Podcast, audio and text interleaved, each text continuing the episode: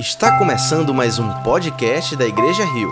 Esperamos que você seja profundamente abençoado com a mensagem de hoje. Bom dia, família Rio. Graça e paz da parte do nosso Senhor Jesus, amém? Quero convidar você a um tempo de oração, por favor. Feche seus olhos, abra o seu coração, clame que o Senhor nos conduza mais uma vez na Sua santa palavra, que Ele fale conosco nessa manhã.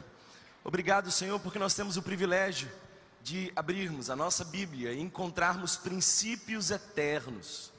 Logo, Senhor, temos fundamento para dias tão difíceis e polarizados como aqueles que estamos vivendo. Eu peço, Senhor, que a tua palavra seja exposta com fidelidade. Tem misericórdia dessa igreja e também desse limitado pregador.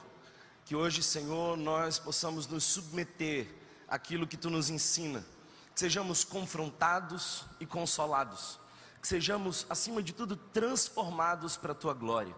Eu peço, Pai, que tu perdoe aquilo que fomos um dia, que tu corrija quem hoje somos e que tu dirija quem um dia seremos. Esse é o desejo mais sincero do meu coração e é também o dessa comunidade que concordando diz amém. Amém. Nós estamos na nossa série de mensagens cancelados. E hoje talvez será um dos desses dias de cancelamento. Eu sei que alguns de vocês, talvez até a maioria de vocês, vai sair daqui com alguns incômodos. Eu peço que você tenha paciência, peço que você ore por isso. Peço que o Espírito Santo conduza o seu coração a não tomar decisões precipitadas, mas acima de tudo, eu quero convidar você a ficar bastante atento nessa próxima hora, porque nós vamos falar sobre um tema muito relevante mas também um tema muito delicado. E eu peço gentilmente a sua empatia durante toda a nossa conversa. Mas antes, eu gostaria de trazer aqui uma nota oficial da nossa igreja, já que vamos falar sobre política. Deixe-me aliar, do ponto de vista institucional, esse tema. Então, agora não é a fala do pastor Thomas, é a fala da Igreja Rio eu quero trazer aqui uma nota quanto à nossa postura institucional. Falo em nome da Igreja Rio acerca desse momento delicado, polarizado que nós estamos vivendo no ambiente político. Primeiro, temos como membros da igreja e cidadãos a liberdade para decidir em quem votar. Logo, sintam-se à vontade, escolham livremente de acordo com a sua consciência.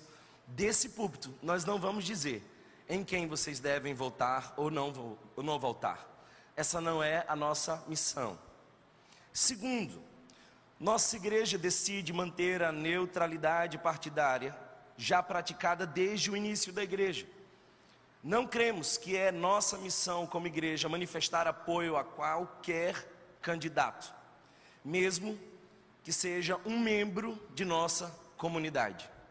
Portanto, vocês estão numa igreja que, do ponto de vista institucional, assume ah, o compromisso de neutralidade partidária, e eu não estou falando apenas de um momento circunstancial. Nossa igreja, eu espero que nós não venhamos a nos corromper acerca dessa decisão, mas nós sempre teremos uma neutralidade partidária.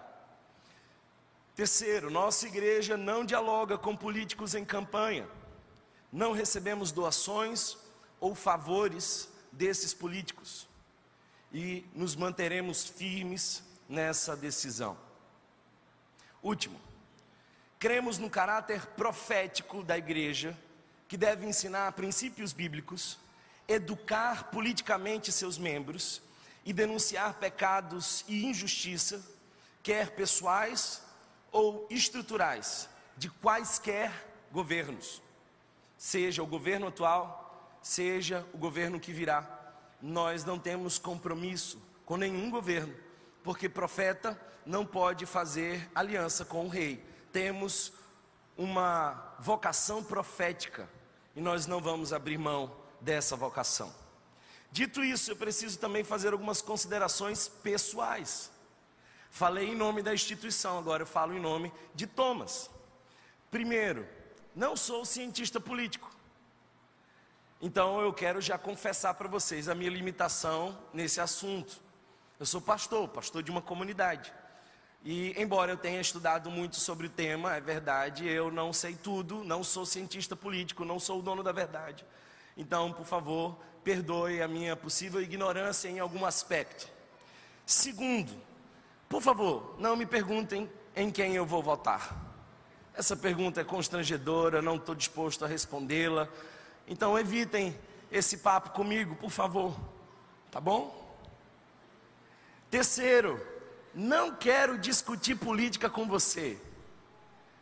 Essa semana eu não estou disposto, especialmente, a ouvir os seus argumentos.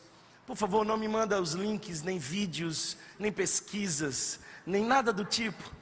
Eu queria me poupar desse trabalho, então já estou aqui passando para geral que eu não estou aberto a essa conversa.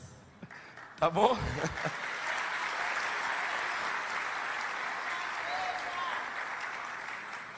Ah, por último, só para a gente terminar o alinhamento, eu queria convidar você a continuar esse papo, não comigo, mas com gente muito mais sábia e preparada do que eu. Então, eu queria indicar aqui duas leituras, foram leituras que de algum modo influenciaram a mensagem que eu vou trazer para vocês. A primeira delas é esse livro que é muito marcante, é muito significativo. Se você gosta mesmo de política, aqui está um cientista político cristão.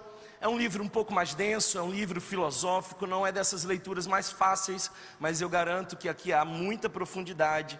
O título é Visões e Ilusões Políticas do David Coises. Então, se você quer entender um pouco mais sobre isso, fique à vontade com essa leitura. Se você quer uma coisa mais prática, se você é um crente, quer entender um pouco mais sobre como você se colocar diante desse ambiente político, eu indico para vocês Política segundo a Bíblia, do Wayne Gruden. É também uma leitura muito boa, essa um pouco mais fluida, um pouco mais fácil, mas certamente também vai abençoar muito a cada um de vocês que decidir por ler essa leitura aí. Ah, dito isso, vamos começar essa conversa. Nós vivemos numa Babel política atualmente. Ah, e eu sei que você não está distante desse cenário, ninguém está distante desse cenário. Eu tenho escutado histórias as mais diversas, e eu achei que há quatro anos atrás nós estávamos no ápice de uma tensão política e de uma polarização. Não sabia eu que hoje nós viveríamos algo infinitamente maior, pior, mais polarizado, e por isso eu acho que nós precisamos conversar sobre esse tema. Nossa cultura tem tentado afastar Deus como referência de todas as esferas da sociedade. De algum modo estão tentando nos convencer, dizendo que religião e política não se misturam. E de que nós não podemos argumentar politicamente a partir das escrituras. Essa é uma falácia. Nós vivemos numa sociedade que se diz em maioria cristã, carrega valores cristãos, pelo menos deveria carregar. E nós não podemos afastar a nossa fé das nossas escolhas políticas. Portanto, eu quero me valer da fala do bispo anglicano Desmond Tutu, uma das figuras centrais da política sul-africana, alguém que ganhou o Prêmio Nobel da Paz no ano de 84 e que com propriedade, porque tinha um currículo de ativismo social e tinha um compromisso religioso profundo. E ele disse uma coisa interessante: ele diz assim, nada mais político do que dizer que religião e política não tem nada a ver. Essa é, na verdade, uma afirmação política perigosa, e nós, como crentes, precisamos de fato nos colocar. Por isso, eu decidi mesmo correndo muitos riscos, falar sobre esse tema. Eu creio que nós vivemos dias agitados, mas precisamos de um norte, de uma direção. A palavra que está aqui atrás é: somos conservadores. Essa é uma pergunta interessante. E deixe-me começar respondendo essa pergunta. Sim, somos em parte conservadores. Sim, todo cristão em parte é um conservador. Todo bom cristão, em parte, deveria ser um conservador. Isso porque Jesus disse que nós somos o sal da terra. E na época em que Jesus fala sobre isso, Ele não está falando apenas daquilo que dá sabor, mas daquilo que também exerce uma função de preservação. É bom você lembrar que naquela época não havia uma geladeira para guardar as coisas, e tudo que apodrecia era guardado no sal. Logo, para conservar alguma coisa era necessário sal. E em certa medida, o povo de Deus na face da terra conserva muitas das coisas. E essa é uma das razões pelas quais o mundo não está ainda pior. Porque nós temos sim uma missão de conservar. Por isso, eu afirmo sem medo de que todo bom cristão, em parte, é conservador. Agora, eu acrescento que todo bom cristão é também, em parte, um revolucionário. Porque o próprio Jesus faz coisas que o status quo não suporta. A religião se incomoda. O sistema fica, de fato, bastante incomodado com algumas posturas de Jesus. Imagina você numa sociedade machista, numa sociedade com classes muito marcadas, com diferenças e distanciamentos terríveis. Imagina você receber uma carta e aquela carta era lida em público. E numa dessas passagens, Paulo diz assim: Em Cristo não há judeu nem grego, nem homem nem mulher. As fronteiras são desfeitas. Por isso, Jesus, em certa medida, é também um revolucionário. Por isso, nós estamos em em uma situação delicada. Quando ser conservadores, quando ser progressista, revolucionário. Eu quero dizer para você que todas essas ideologias têm em si alguma coisa boa. Alguns conservadores já começaram a não gostar disso, porque já começaram a pensar assim: como o marxismo pode ter uma coisa boa? Bem, eu penso, quando nós estudamos um pouco mais, que existem algumas coisas boas que se assemelham ao evangelho no marxismo. Por exemplo, há uma sensibilidade diante de uma opressão, opressão especialmente dos trabalhadores. Há um incômodo diante da desigualdade de algumas classes. Então, de algum modo, essas causas de justiça também ecoam naquilo que é pauta do evangelho. Não é que o evangelho tenha as pautas marxistas, é que as pautas marxistas, em alguma parte, possuem algo do Evangelho. Eu também diria que o liberalismo tem algo do Evangelho. Por exemplo, a visão de potencialidade humana, a capacidade de olhar para o ser humano e acreditar que ele pode se desenvolver. O conservadorismo, o nacionalismo também tem coisas muito importantes. Mantém a tradição priorizam as estruturas basilares, como a própria família. São coisas que se assemelham ao Evangelho de alguma medida.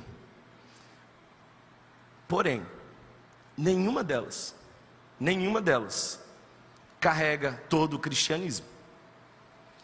Por isso, quando o marxismo enxergou a desigualdade, ele propôs uma medida que o Evangelho não propõe.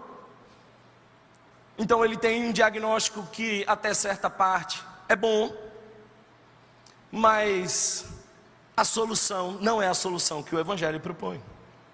Por exemplo, nós temos vindo desse grupo político revoluções afetivas, desconstrução do padrão familiar e uma tentativa não bem sucedida de corrigir as desigualdades.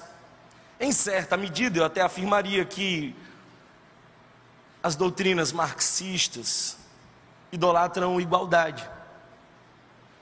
Por outro lado, o liberalismo enxerga algumas coisas, tem algumas semelhanças, mas não são o evangelho. Não carregam todo da fé cristã. Por isso ele enxergou que o homem precisa ser livre, mas colocou o homem no centro do universo. É aquela figura do homem vitruviano. É o homem que é a própria medida de todas as coisas.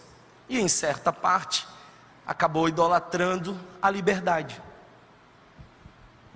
Por isso, embora tenham algumas semelhanças, nenhum deles carrega, de fato, o Evangelho.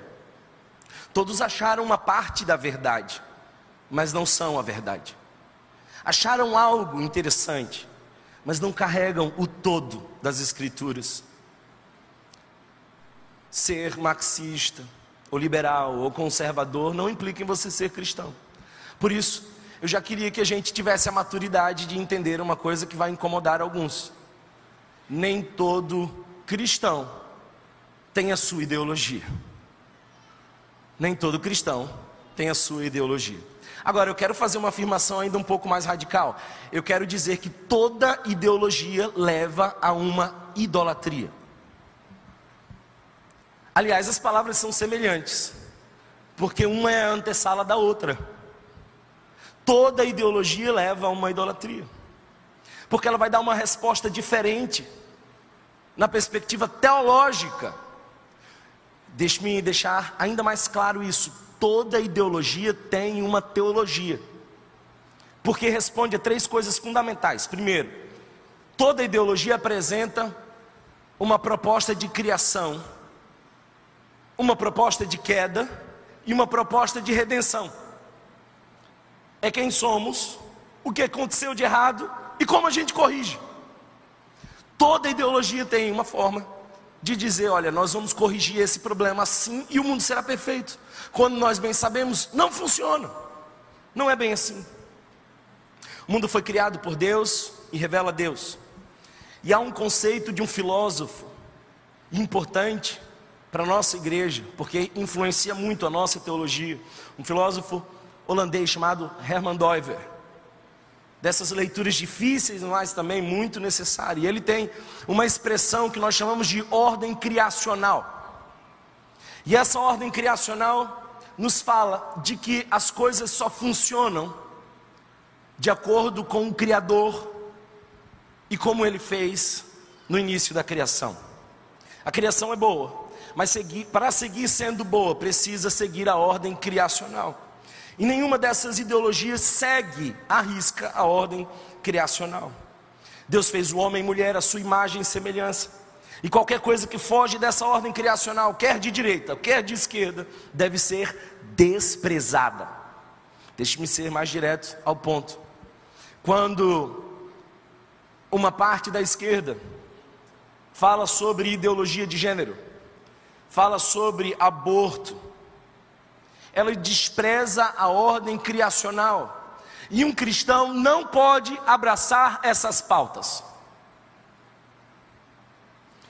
Quando alguém de direito fala coisas como, por exemplo, bandido bom é bandido morto, despreza a ordem criacional e um bom cristão não poderia dizer isso. Por isso, nem direita, nem esquerda pertencem ao cristianismo, embora algumas pautas sejam semelhantes. Por exemplo, o Estado soberano sobre as famílias é uma ideia marxista. E essa é uma ideia que se espalhou, e talvez essa é uma das razões pelas quais hoje nós poderíamos até ser punidos por corrigir fisicamente os nossos filhos. As escolas estão entrando dentro da seara das famílias, estão querendo educar sexualmente os nossos filhos. Sabe por quê? Porque ela despreza a ordem criacional. acreditar na queda como a expressão do pecado é fundamental. O mal do mundo é o pecado, não é a luta de classes, nem a ausência de liberdade. O mal do mundo é o pecado.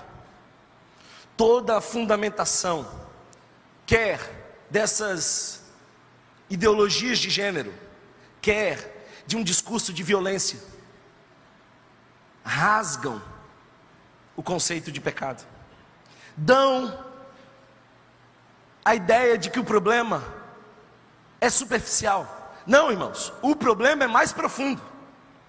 O problema é muito mais profundo. E o crente não poderia se iludir quanto a isso.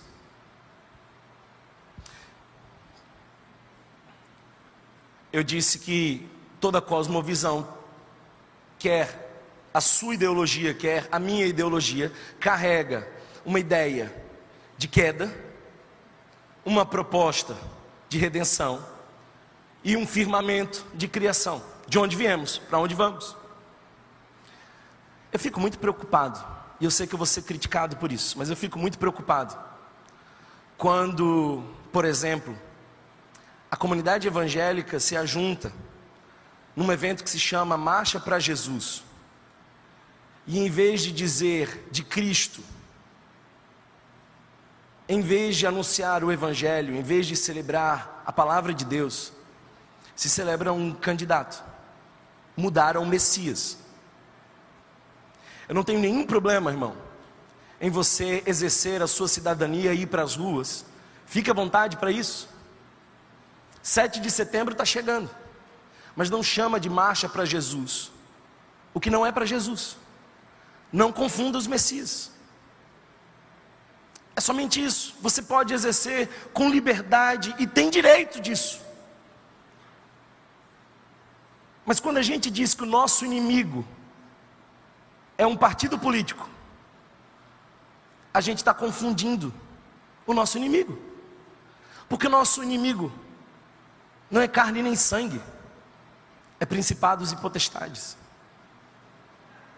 Você, na sua ideologia, está vendo de maneira muito superficial o problema. Por isso, a gente está dizendo que o problema é um, quando na verdade é outro muito maior. E quanto maior o problema, mais a necessidade de um Salvador. E um Salvador perfeito. Nós estamos confundindo isso. Por isso, a proposta de redenção para um problema tão grave quanto o pecado. Não é um homem, quem quer que seja, é Jesus. Deixe-me ser mais claro ainda. A salvação para o nosso Brasil não é política, não é uma nova lei, não é um partido, não são as eleições, é Jesus. E a igreja não pode fugir a esse discurso. Do contrário, nós seremos enganados. Confundiremos o Cristo com César. Isso será para nós extremamente prejudicial. O problema é que toda ideologia pode levar a uma idolatria. Ah, Thomas, isso não acontece comigo? Não? Vejamos. Deixa eu dar alguns sinais de idolatria política. Em outras palavras, é quando o voto vira devoto. Amém? Irmão, você pode votar, mas não deve votar. Vai votar na paz. Mas entenda quem você se dobra com esperança. Eleva os meus olhos para os montes de onde vem o meu socorro. Meu socorro não vem de Brasília, meu socorro vem do Senhor que fez os céus e a terra. Quando você não consegue ver pontos fracos, reconhecer deficiências e fazer críticas ao seu próprio candidato, você é um devoto. Amém? Então vamos lá. É simples, começou a brincadeira. Só pensa aí com você mesmo. Eu faço frequentemente essa pergunta para algumas pessoas e é constrangedor ver que elas não conseguem reconhecer as limitações, as deficiências, as falhas de governo do seu candidato. Por quê? Porque são devotos. E um devoto não pode reconhecer que há falha em quem é digno da sua adoração. Por isso, por isso, é tão difícil às vezes a gente reconhecer. Temos muitas narrativas. Frequentemente eu pergunto assim: olha, me fala uma falha do seu candidato. E a pessoa fala, mas, mas é porque o outro. Bem, segundo, quando você não consegue ver alguma virtude no governo do outro candidato a quem você se opõe, é muito provável que você seja um idólatra. Se você não consegue reconhecer uma mínima virtude no governo de um outro, você é um idólatra. Porque nem todo mundo é completamente ruim. Terceiro, ah, por favor, se você não está atento, acorda, esse é um bom momento. Eu preciso que você escute isso. Quando você desiste ou enfraquece relações que antes eram importantes para você, porque você já não suporta as diferenças políticas com alguém, você é um idólatra. Eu não sei se você está entendendo isso.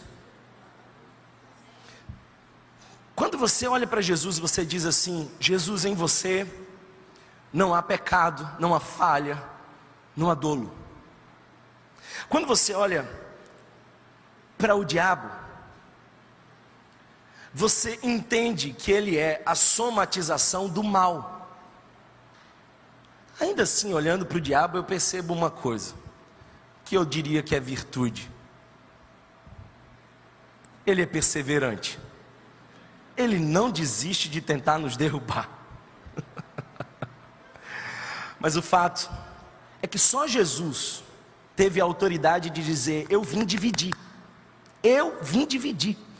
Porque a gente faz uma caricatura de um Jesus bonzinho, mas ele diz que aqueles que o seguem precisam muitas vezes romper vínculos. E não porque você se afasta do outro, é que o outro, pela sua fé, se afasta de você. Ou você não consegue imaginar que em países onde não há liberdade religiosa, que para nós é tão cara e especial, as pessoas não apenas são rejeitadas no seu ambiente familiar, mas muitas vezes maltratadas pelos seus familiares por seguirem a Jesus. Só Jesus tem essa prerrogativa. Nada mais pode dividir o grupo da família. Mas isso já aconteceu, não foi, irmão? Porque sempre tem um incircunciso dentro da sua casa. Um filisteu. É ou não é? Quarto, quando você é mais apaixonado e gasta mais tempo buscando e propagando informações do seu candidato do que se dedicando ao que é prioritário para você, como por exemplo, sua fé, sua família e o seu trabalho. Você gasta mais tempo com o seu partido político do que com a sua casa, amando sua esposa, cuidando dos seus filhos. Sim? Ô oh, idólatra, Lê a Bíblia você não lê, mas os jornais você lê todos. Acompanha cinco horas de entrevista, mas se perde em 50 minutos de pregação. Alguém está ouvindo a voz de Deus nessa manhã, igreja? Oh, fala, Jeová. Quinto, quando você flexibiliza seus valores e a sua moral cristã, para aceitar sem um santo incômodo o que propõe o seu candidato e a ideologia dele. Você é uma idólatra. Deixa eu ser mais direto ao ponto. Que coragem não me falta, não. Juízo falta, coragem não. Se você que é de esquerda, levanta a pauta do aborto, da ideologia de gênero, por favor, me perdoe, mas você precisa rever o seu cristianismo. Eu vi uma manifestação de direita pentecostal. Então vamos lá, não acabei não. Se você não ouve com incômodo discursos de violência, atitudes de um chefe de Estado que remetem a uma indiferença aos que sofrem, aos vulneráveis, e você acolhe isso como se fosse normal, você precisa rever o seu cristianismo.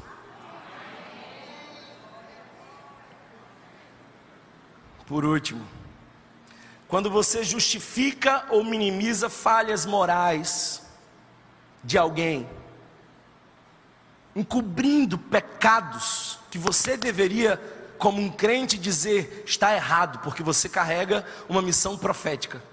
Mas você, assim, faz uma média para baixo, porque afinal de contas o outro lado é sempre muito pior. Você é um idólatra. E como seu pastor, eu vim aqui hoje dizer isso na sua cara, porque eu também disse na minha. porque eu também sou um idólatra. Talvez você não tenha um candidato, talvez você tenha um salvador, substituto de Jesus. Isso é um problema. O problema é que só existe um Salvador. Só há um Salvador. Talvez o seu problema é que você não é um eleitor, você é um devoto. Você é um discípulo e, lamentavelmente, talvez não seja um discípulo de Jesus, porque você escolheu um outro Messias. E eu vim aqui hoje, pela palavra de Deus, corrigir você. Quem tem ouvidos, ouça o que o Espírito diz às igrejas. Jesus, certa vez, estava pregando, o discurso ficou incômodo, uma multidão o deixou. E ele não insistiu para eles voltarem, porque Jesus não estava preocupado com a popularidade, Jesus estava preocupado com a fidelidade. Eu espero que você não tome a decisão de ir embora, mas não espere que a gente baixe o tom, mude o discurso, porque para nós, irmãos, só um Salvador. E ele não está em campanha eleitoral.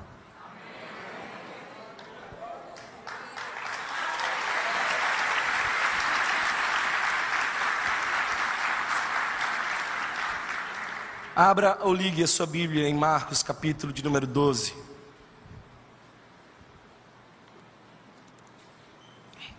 Essa foi só a introdução.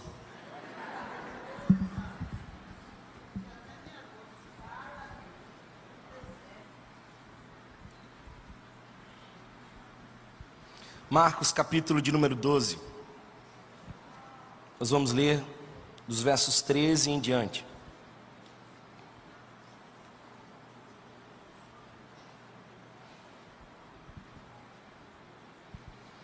O texto nos diz assim: Mais tarde enviaram a Jesus alguns dos fariseus e herodianos para o apanharem em alguma coisa que ele dissesse. Estes se aproximaram dele e disseram: Mestre, sabemos que és íntegro e que não te deixas influenciar por ninguém, porque não te prendes a aparências dos homens, mas ensinas o caminho de Deus conforme a verdade. É certo pagar imposto a César ou não? Sim ou não? Devemos pagar ou não? Mas Jesus, percebendo a hipocrisia deles, perguntou: Por que vocês estão me pondo à prova? Tragam-me um denário para que eu veja. Eles lhe trouxeram a moeda. E ele lhes perguntou: de quem é esta imagem e esta inscrição? De César, responderam eles. Então Jesus lhes disse: Deem a César o que é de César, e a Deus o que é de Deus. Há uma série de perguntas difíceis que fazem a Jesus, especialmente depois que Jesus purifica o templo e começa os seus discursos anunciando o reino. Várias frases de Jesus anunciam o reino. O reino de Deus é semelhante a.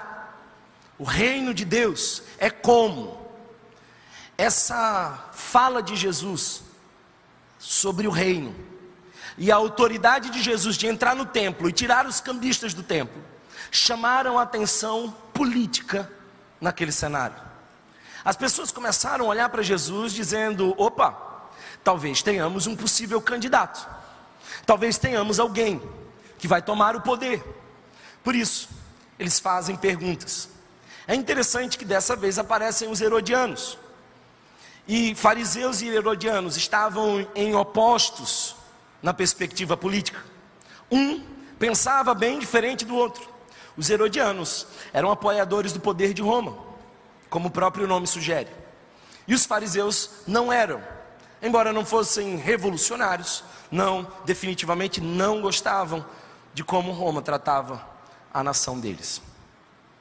Então, eles vão a Jesus e dizem: Jesus, Você precisa escolher um lado. Jesus, você tem que decidir agora. Você é de direita ou você é de esquerda? Você está com a gente ou está com eles? De que partido você é, Jesus? O que, é que você está pensando aí do cenário político? Uma coisa muito importante de você considerar no pano de fundo político de Israel é que esse imposto que Jesus está se referindo não era o imposto geral, era um imposto particular, por cabeça, obviamente, um imposto anual, e nem sequer era um imposto muito alto. Era um denário por ano. Esse é um valor muito barato. Aliás, um denário é basicamente o que recebe um homem simples do campo por um dia de serviço. Ele teria que pagar isso por ano. Não era um valor tão alto assim, mas era um valor que, em certa medida, incomodava bastante. Por quê? Porque significava que havia um privilégio de estar sujeito a Roma. O imposto não era um valor enorme, mas era um símbolo que significava de algum modo o privilégio de ser súdito de César. Por isso, esse era um imposto que ninguém queria pagar. A maioria, pelo menos, não queria. Nós precisamos conhecer um pouco mais desse cenário para entender o que está acontecendo. 25 anos antes desse diálogo, um homem levantou uma revolta armada, liderada a, para tomar o poder. O nome desse cara era Judas o Galileu. E Judas o Galileu fez três coisas. Atente para isso. Primeiro, ele pediu para os judeus se recusarem a pagar o imposto por cabeça. Primeira coisa, ele tinha uma pauta, e a pauta era sem imposto por cabeça. Segundo, ele limpou o templo. Bem como Jesus, 25 anos antes, ele entra num templo armado, com muitas pessoas que o seguiam, ele limpa o templo. Terceiro, Judas, o Galileu, começa a falar de um reino que é oposto ao reino de César. E ele começa a dizer: Nós agora vamos deixar que Deus seja o nosso rei, não César, abaixo o governo de César. Nós queremos o reino de Deus, esse era o discurso de Judas o Galileu. Esse era um imposto bem impopular, mas ele denunciava sua postura política. Por isso, a pergunta: Jesus, você acha que a gente tem que pagar ou não? Em outras palavras, o que eles queriam saber era: Jesus, você é um revolucionário ou não? Jesus, você tem planos de ser o nosso Judas, o Galileu, ou não? Eu preciso fazer um parêntese para dizer uma coisa. Só com o iluminismo vem a ideia de que a nossa espiritualidade é da instância privada. E para nos convencer disso, usam um argumento barato de que o Brasil é laico. Isso porque não entendem o conceito de laicidade. O Brasil é laico, não é ateu. E nós, por respeitar a laicidade, não impomos a nossa fé a ninguém. E eu definitivamente não queria um país onde a fé é imposta. Isso seria um absurdo contra a nossa própria fé. Porque a beleza da nossa fé é que um homem é conquistado e vem, não é arrastado, não é trazido. O fato é que a fé não está na instância privada. Por isso, a opinião de Jesus era tão importante do ponto de vista político, porque ele apresentava uma espiritualidade que podia impactar na perspectiva política. Você deve lembrar que quando Jesus, por exemplo, menciona Isaías no templo, ele diz assim: O Espírito do Senhor está sobre mim para pregar as boas novas aos pobres. Isso não é uma coisa longínqua, não é uma coisa distante. Ele não está falando do céu, ele está falando dos pobres. Ele também está falando de proclamar liberdade aos cativos e proclamar o ano aceitável do Senhor. Por isso, a fé tinha implicações fortes dentro do ponto de vista político. Se Jesus dissesse pague o imposto, o povo ia embora. Se Jesus dissesse, não pague o imposto, ele desagradaria a alguns do próprio sistema. Eu penso que Jesus recusa três coisas nesse cenário. E eu quero que você aprenda com Jesus a se colocar dentro do ambiente político. Primeiro, observe que o texto que nós acabamos de ler é um texto onde Jesus recebe uma pergunta que é sim ou não. Sim ou não. A gente paga sim ou não. Mas Jesus não responde com sim ou não. Jesus ouve a pergunta, faz perguntas, faz pedido, faz reflexões profundas. Tudo que Jesus não é, é simplista na sua forma de se expressar politicamente. Jesus não é simplista. A pergunta é formulada no sim ou não. Mas quando Jesus vai falar da relação entre a fé e o Estado, ele não dá uma resposta simples, ele dá uma resposta profunda. Qual que é a implicação prática disso? É que nós não devemos fazer com Jesus o que Jesus não fez com ele. Ah, Jesus é de direita. Ah, Jesus é de esquerda. Por favor, não seja simplista na sua perspectiva política. Você pode ser livre, mas não deve ser limitado. A coisa é muito mais complexa que isso. Aliás, eu preciso dizer para você que essa coisa de direita e esquerda já está fracionada. É melhor que a gente diga direitas, esquerdas, porque nem todo mundo dentro de um grupo pensa de, da mesma forma. Há alguns que dizem que, inclusive, o governo que nós temos não representa a direita. Há alguns que dizem que o governo que tivemos não representa teoricamente, à esquerda. Não seja simplista. Eu tenho me incomodado muito com algumas postagens de pessoas que dizem assim: crente que é crente volta em ciclano, crente que é crente volta naquela pessoa, naquele partido. Não é tão simples assim. Considere as narrativas, considere a história das pessoas, considerem o jornal que ela lê. Porque para muitos, não é má intenção, é que ela está lendo o jornal, e quanto mais ela lê o jornal, na época de hoje, mais mal informada ela está. Triste, mas real. Então, quanto mais você escuta uma história, e a internet faz isso muito bem, ela só te mostra os posts que você curte. Então você acha que o mundo inteiro pensa como você. Aí quando você encontra uma pessoa que não pensa como você, porque ela está curtindo outros posts e está vendo no feed dela uma outra parada, aí você diz: Meu Deus, que pessoa esquisita. Jesus liberta ela. Como pode um cristão votar nele? Por favor, não seja simplista. Isso é ofensivo. Não é bem assim. Por exemplo, os dois primeiros capítulos de Gênesis falam da criação de Deus e da nossa missão, nosso mandato cultural, de cultivar a terra.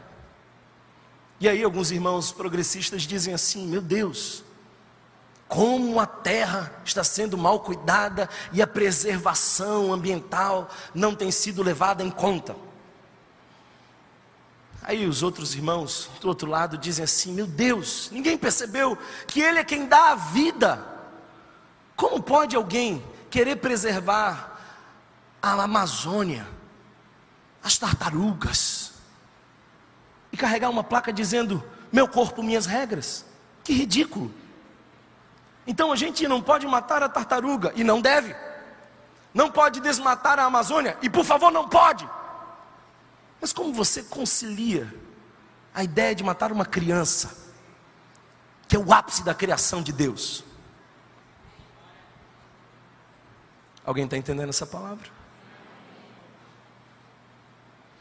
Segundo, Jesus rejeita não apenas o simplismo político, mas ele também rejeita a acomodação política. Deixe-me explicar para você esse texto. Jesus pede um denário, uma moeda, de prata, que nem valia tanto assim. E ele pega essa moeda e diz assim: Olha, essa imagem, a palavra grega que é ícone, é de quem? Naquela época o imperador chamava Tibério César. E é interessante porque o texto que nós acabamos de ler diz que tinha uma imagem e tinha uma inscrição. Então tinha aquela frasezinha. O dólar, por exemplo, também tem. O nosso também tem. Uma frasezinha que carrega quase sempre uma, um conceito espiritual. Por exemplo, nos Estados Unidos o dólar, se eu não estou enganado, porque eu não tenho dólar, você que tem, me, me corrija, mas por favor, eu acho que é In God We Trust. Aqui, eu também nem ando com muita grana assim, mas eu acho que é Deus seja louvado. Também tinha, naquela época, uma inscrição, e também era uma inscrição religiosa. Olha só, o que, que tinha nessa inscrição? Tinha Tibério César, filho de Deus, sumo sacerdote. Poxa, Tibério César, o filho de Deus, o sumo sacerdote. Aí Jesus pega aquela moeda e ele usa a palavra imagem. E é interessante porque aqui há um trocadilho no texto grego. Porque basicamente quando Jesus diz assim: dai a César, que está na imagem, o que a ele pertence, mas dá a Deus, que tem a sua imagem, em nós, o que é de Deus. Então, basicamente, o que Jesus está fazendo é pela primeira vez propor um governo limitado. Entenda isso. Todo governo, em toda expressão cultural, até aquele presente momento, veja como Jesus é revolucionário. Dava poderes ilimitados ao governador. Aí Jesus aparece, pega a moeda e fala assim: o que é de César você tem que devolver para ele, mas nem tudo é de César. César não pode tudo. Deus não é César.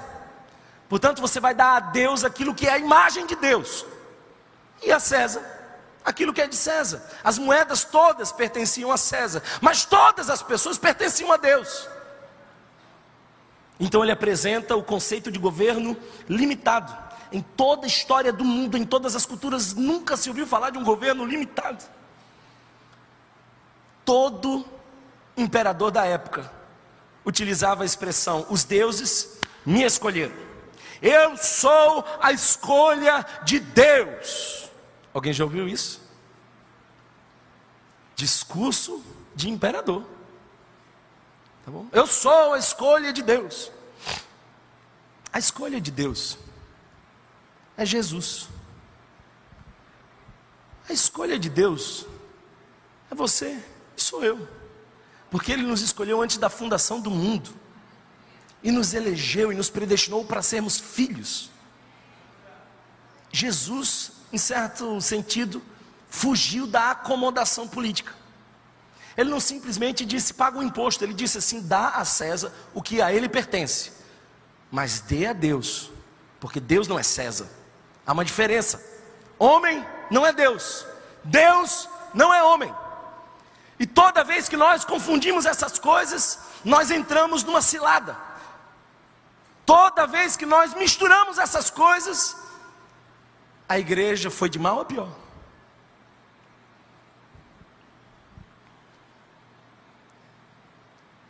Jesus, em outras palavras, diz: não se atreva a dar a qualquer governo autoridade total.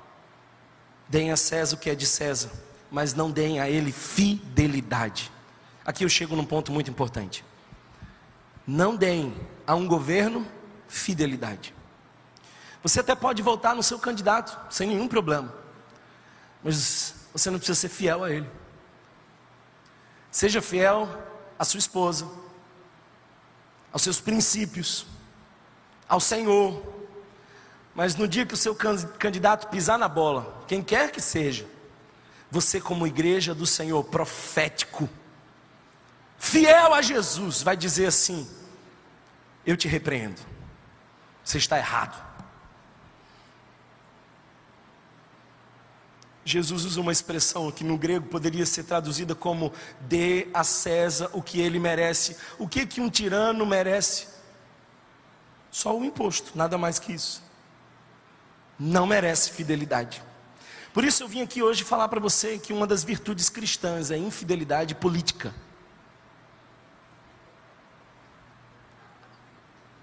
Você nunca ouviu esse discurso, mas o pastor está dizendo para você, meu irmão, por favor, seja infiel politicamente. Não tenha político de estimação. Vote pela sua consciência. Considere os seus valores. Por favor, não ignore o que a palavra de Deus nos diz. Não vá para a urna com seus achismos. Você é crente. Leve a palavra de Deus com você. Escolha o candidato que lhe parece mais conveniente. Mas não esqueça os seus valores em casa. Porém, saiba que é um homem limitado, falho e que não representa Jesus. Porque Jesus não tem partido, não tem candidato, ele nem sequer precisa ser elegido, porque ele já está no mais alto e sublime trono, de onde governa todas as coisas e de onde jamais sairá.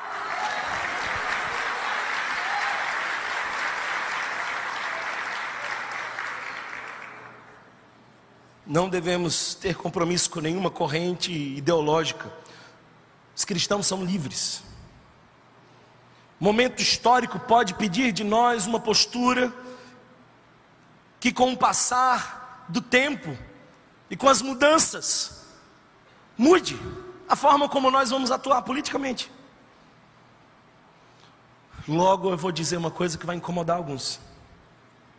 Um cristão não pode ser um liberal puro não pode ser um democrata puro, não pode ser um nacionalista puro, não pode ser um socialista puro, não pode ser um comunista puro. Porque, em última instância, essas ideologias pedem de nós compromissos que nós não podemos ter como crentes.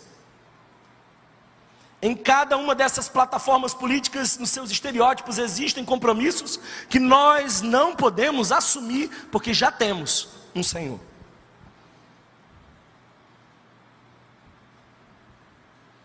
Jesus vai ser rival do seu candidato. Se o seu candidato for elevado a status de divindade para você. Eu não vou ficar mais nessa igreja não. Porque eu não gostei da pregação do pastor que mexeu com o meu candidato. Vá, meu irmão. Você e ele vão na paz. Deus abençoe você.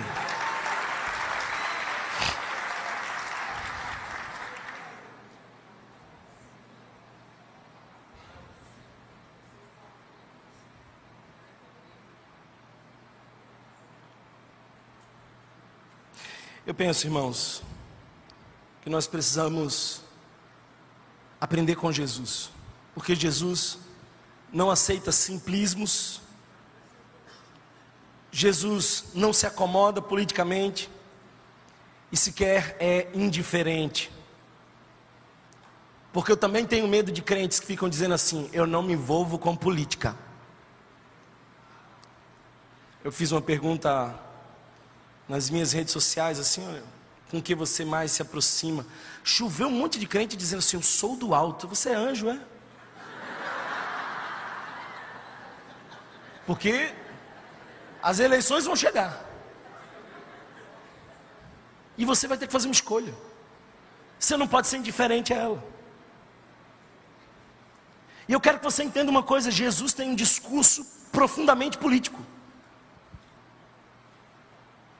Eu não sei se você sabe, mas quando os imperadores nasciam na época, as parteiras, quando tiravam os imperadores, elas diziam assim: Evangelium de Tibério César, ou seja, a boa notícia do nascimento de um imperador. Aí vem Lucas, e Lucas descreve alguns detalhes com as mesmas exatas expressões que se usava para denunciar o nascimento de um imperador. E você bem sabe que causa um impacto enorme do ponto de vista político o nascimento de Jesus. E aparecem os anjos, declarando a majestade de Jesus. E sempre que a gente vai no Natal representar os anjos, a gente faz uma coisa que eu não faria mais nunca. A gente bota as criancinhas. As criancinhas. Lucas diz que é um exército de anjos. Milhares de anjos. Proclamando. Aí a gente bota as criancinhas, elas todas bonitinhas, a gente fica babando, que é pai. Mas não. Ali é um exército dizendo: nasceu quem manda.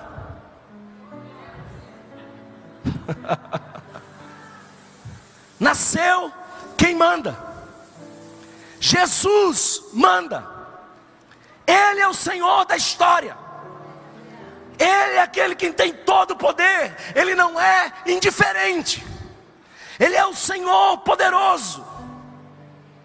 Ele é aquele que está no governo de todas as coisas. Nós não somos o povo indiferente. Nós não somos o povo que está alienado. Nós sabemos que é preciso votar, nós sabemos que temos que fazer o nosso papel como cidadãos, mas nós não confundimos, a nossa esperança está no Senhor. Aqui é interessante porque há um choque de reis. Há um choque de reis. E olha só que coisa linda. Ele pega aquela moeda emprestada. Jesus não tinha um denário. Percebeu isso? Por favor, Jesus, você está mais liso do que eu. Jesus não tinha um denário. Ele pega aquela moeda e diz assim: Quem é que está aqui nessa moeda? É Tibérios. Então dá para ele o que pertence a ele. Em outras palavras, ele está dizendo assim: a mim pertence todos os reinos. Essa moeda é dele, mas todas as coisas são minhas. Há um choque muito grande entre a fé cristã e a idolatria política. Olha só que coisa interessante: o sistema escolheu soltar Barrabás. Você sabe quem é Barrabás? Os estudiosos dizem que Barrabás era um revolucionário político que se insurgiu armado e disposto a matar por suas ideias para tomar o poder. O sistema preferiu soltar um revolucionário armado do que soltar a Jesus. Sabe por quê? Porque Jesus não se pode parar. Se matasse Barrabás, acabava, acabava a revolução. Mata Jesus e você vai ver que a revolução só se amplia. Jesus é o revolucionário imparável. E põe a sua esperança no Senhor. Eu tenho visto gente dizer assim: meu Deus, se aquele, aquela pessoa para não dizer outra palavra, aquela pessoa ganhar as eleições, eu não sei como será. Você já falou isso? Fala sério, irmão. Falou ou não falou? Deixa eu te dizer como será. Será como sempre foi. Ele continuará no trono, governando todas as coisas. Um homem pecador estará no poder e a igreja vai marchar triunfante. Ah, Thomas, mas e a perseguição? Se Deus quiser escolher um tempo de perseguição para a igreja, Ele vai passar a igreja na peneira, o que nunca foi ruim na história. É que hoje está na moda ser crente, né? Sabe uma coisa que eu aprendo? Romanos capítulo 13 me diz isso. Ninguém sobe ao poder sem a permissão de Deus. Certa vez, certa vez, Pedro precisava pagar um imposto. E aí não tinha grana. O povo da missão com Jesus era um povo assim, meio duro, não sei se você sabe, mas as viúvas sustentavam muitas vezes Jesus. E Jesus, para completar, colocou Judas para cuidar do financeiro. Aí a coisa vai ficando mais difícil ainda, não é? Não? Vai ficando difícil. Viúva sustentava o ministério, Judas estava no financeiro, só Jesus na causa. Ainda bem que era Jesus que estava na causa. Aí Pedro fala assim: Ó, oh, Jesus, tem, o pessoal está cobrando imposto aí. Aí Jesus fala assim: pega o anzol, lança o anzol, você vai encontrar um peixe. Esse peixe está entalado com uma moeda. Tira a moeda, paga o seu imposto e o meu. Eu acho lindo isso. Jesus está sentado, mas Ele é tão soberano e poderoso, que pelo poder daquele que sabe todas as coisas, Ele viu que um peixinho no meio do cardume se encantou por algo brilhoso, que por coincidência, porque ninguém joga essas moedas assim, achando que era uma alimentação, engoliu.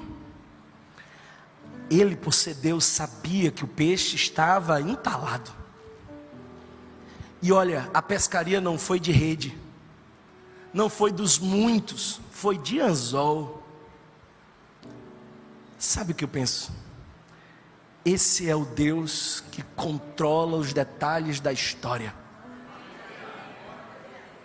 O meu Jesus sabia do peixinho entalado com a moeda, e não sabe aquele que vai ocupar o lugar da presidência em Brasília. Você acha que Jesus, que governa todas as coisas, que sabia o momento exato do peixe, preso no anzol, não sabe o que está fazendo na história do Brasil?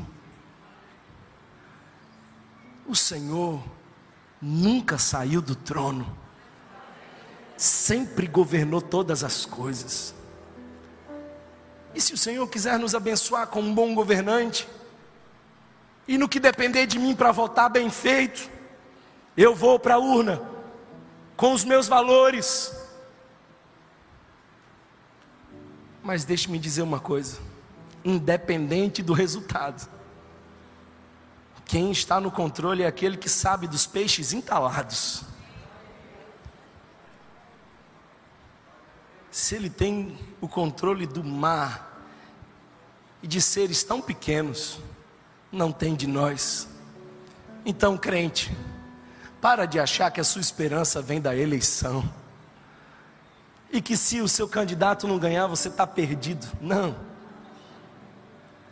No máximo você vai ser promovido a uma igreja que sofre, e uma igreja que sofre é uma igreja que ora, e uma igreja que ora é uma igreja que cresce. Não tem resultado ruim para nós. Ah, Thomas, mas pode ficar tão ruim que nos matem. Oh, glória! Porque aí nós vamos desfrutar com Ele da eternidade. Para com essa ansiedade. Desfaça a sua idolatria política. Põe os seus joelhos diante daquele que controla os cardumes e sabe o peixinho entalado.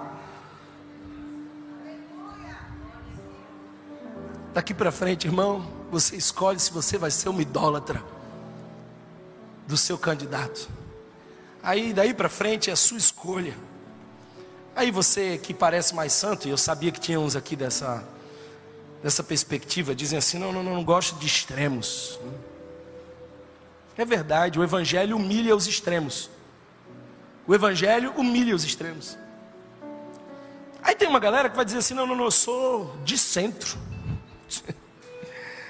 oh Jesus, liberta eles também, Senhor.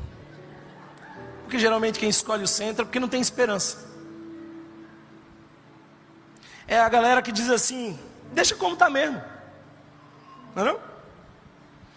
Geralmente o pessoal da, do centro é o pessoal da indiferença, muitas vezes, assim, se estiver bem para mim, eu não quero que mude nada.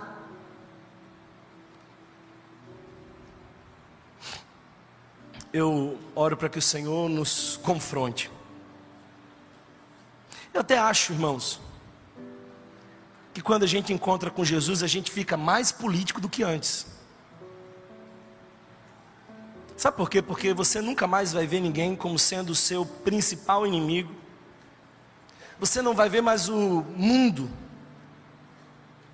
achando que o problema dele é um candidato. Deixa eu dizer de uma maneira mais clara isso aqui, por favor, escute. Somente a justiça própria, de quem se acha bom, justiça própria, faz você olhar para outra pessoa dizendo: eles são maus, nós somos bons, eles são o problema, nós somos a solução. Só a justiça própria, mas ainda bem que o Evangelho desfaz toda a expectativa de justiça própria e diz que a justiça vem do alto. Como é que nós somos politicamente transformados pelo Evangelho? É quando você for mais paciente e disposto a compreender e ouvir o outro. Nós somos transformados politicamente pelo Evangelho quando nós manifestamos um ateísmo político. Você sabe que Policarpo, bispo de Esmirna, foi queimado numa arena romana, enquanto uma multidão gritava durante o seu martírio: Morte aos ateus. Ué, mas Policarpo cria em Jesus. Mas para Roma, ele era um ateu, porque ele só tinha Jesus e mais ninguém. A igreja de Cristo é ateu de outros deuses. Eles só aceitam Jesus. São céticos por excelência. Eles só creem em Cristo. Reconhecem Cristo como o absoluto e relativizam todos os outros deuses. Nós somos céticos de toda soteriologia secular. Em outras palavras, Toda proposta de salvação que não culmine em Jesus é incompleta e ineficaz. E toda ideologia apresenta uma proposta de salvação. Não se enganem. Não se enganem. Que o Espírito Santo nos dê a chance de sermos mais convictos de Cristo e mais duvidosos dos nossos candidatos porque as certezas em pessoas incertas alimentam nossa violência política, a nossa religiosidade ideológica. E qualquer resposta simples num cenário complexo como o nosso, do ponto de vista político, é provável esteja equivocada. Eu quero orar com você. Eu quero orar por você. Eu quero orar pela igreja de Cristo. Eu quero pedir que o Senhor nos livre de toda ilusão política e nos dê a firme convicção de que nós estamos no mundo, mas não somos daqui. E que Tibérios tem o seu lugar. E que as eleições precisam de sobriedade mas a igreja não é refém de um candidato, porque ela será sempre governada por aquele que tem os candeeiros em sua mão, como diz em Apocalipse. Ele que escreveu o seu nome no livro da vida, ele que controla os peixinhos entalados, com um imposto preparado pela soberania dele, ele continuará governando a história. Eu oro para que você não perca ninguém da sua casa por conta desse tema. Eu oro para que ninguém olhe para você como um extremista. Eu oro para que os crentes levem para a urna os seus valores inegociáveis. Mas eu oro para que a nossa esperança esteja no Senhor. Fique de pé. Nós estamos encerrando. Feche seus olhos. Eu quero que você confesse a sua idolatria política. Eu quero que você se arrependa de colocar a sua esperança em quem não pode te salvar. Que o Santo Espírito de Deus nos conduza como igreja. Fica conosco, Senhor. Conduza a tua igreja ao longo da história. Nossa esperança está em Ti, Senhor. Pai, eu oro para que essa igreja seja coerente com a sua fé, que a nossa escolha política seja conduzida pelos nossos valores cristãos, mas que nós não tenhamos espaço para Messias, que não tenhamos espaço para alguém que assuma o teu trono, que tenhamos um voto, mas que não sejamos devotos de nenhum candidato. Jesus, já te agradeço, já te agradeço, Senhor, porque tu tens o controle de todas as coisas, inclusive das eleições. Fica conosco, Senhor, e seja assim para a glória do teu nome. Amém. Se você foi abençoado por essa mensagem, compartilhe com alguém, para que de pessoa em pessoa alcancemos a cidade inteira.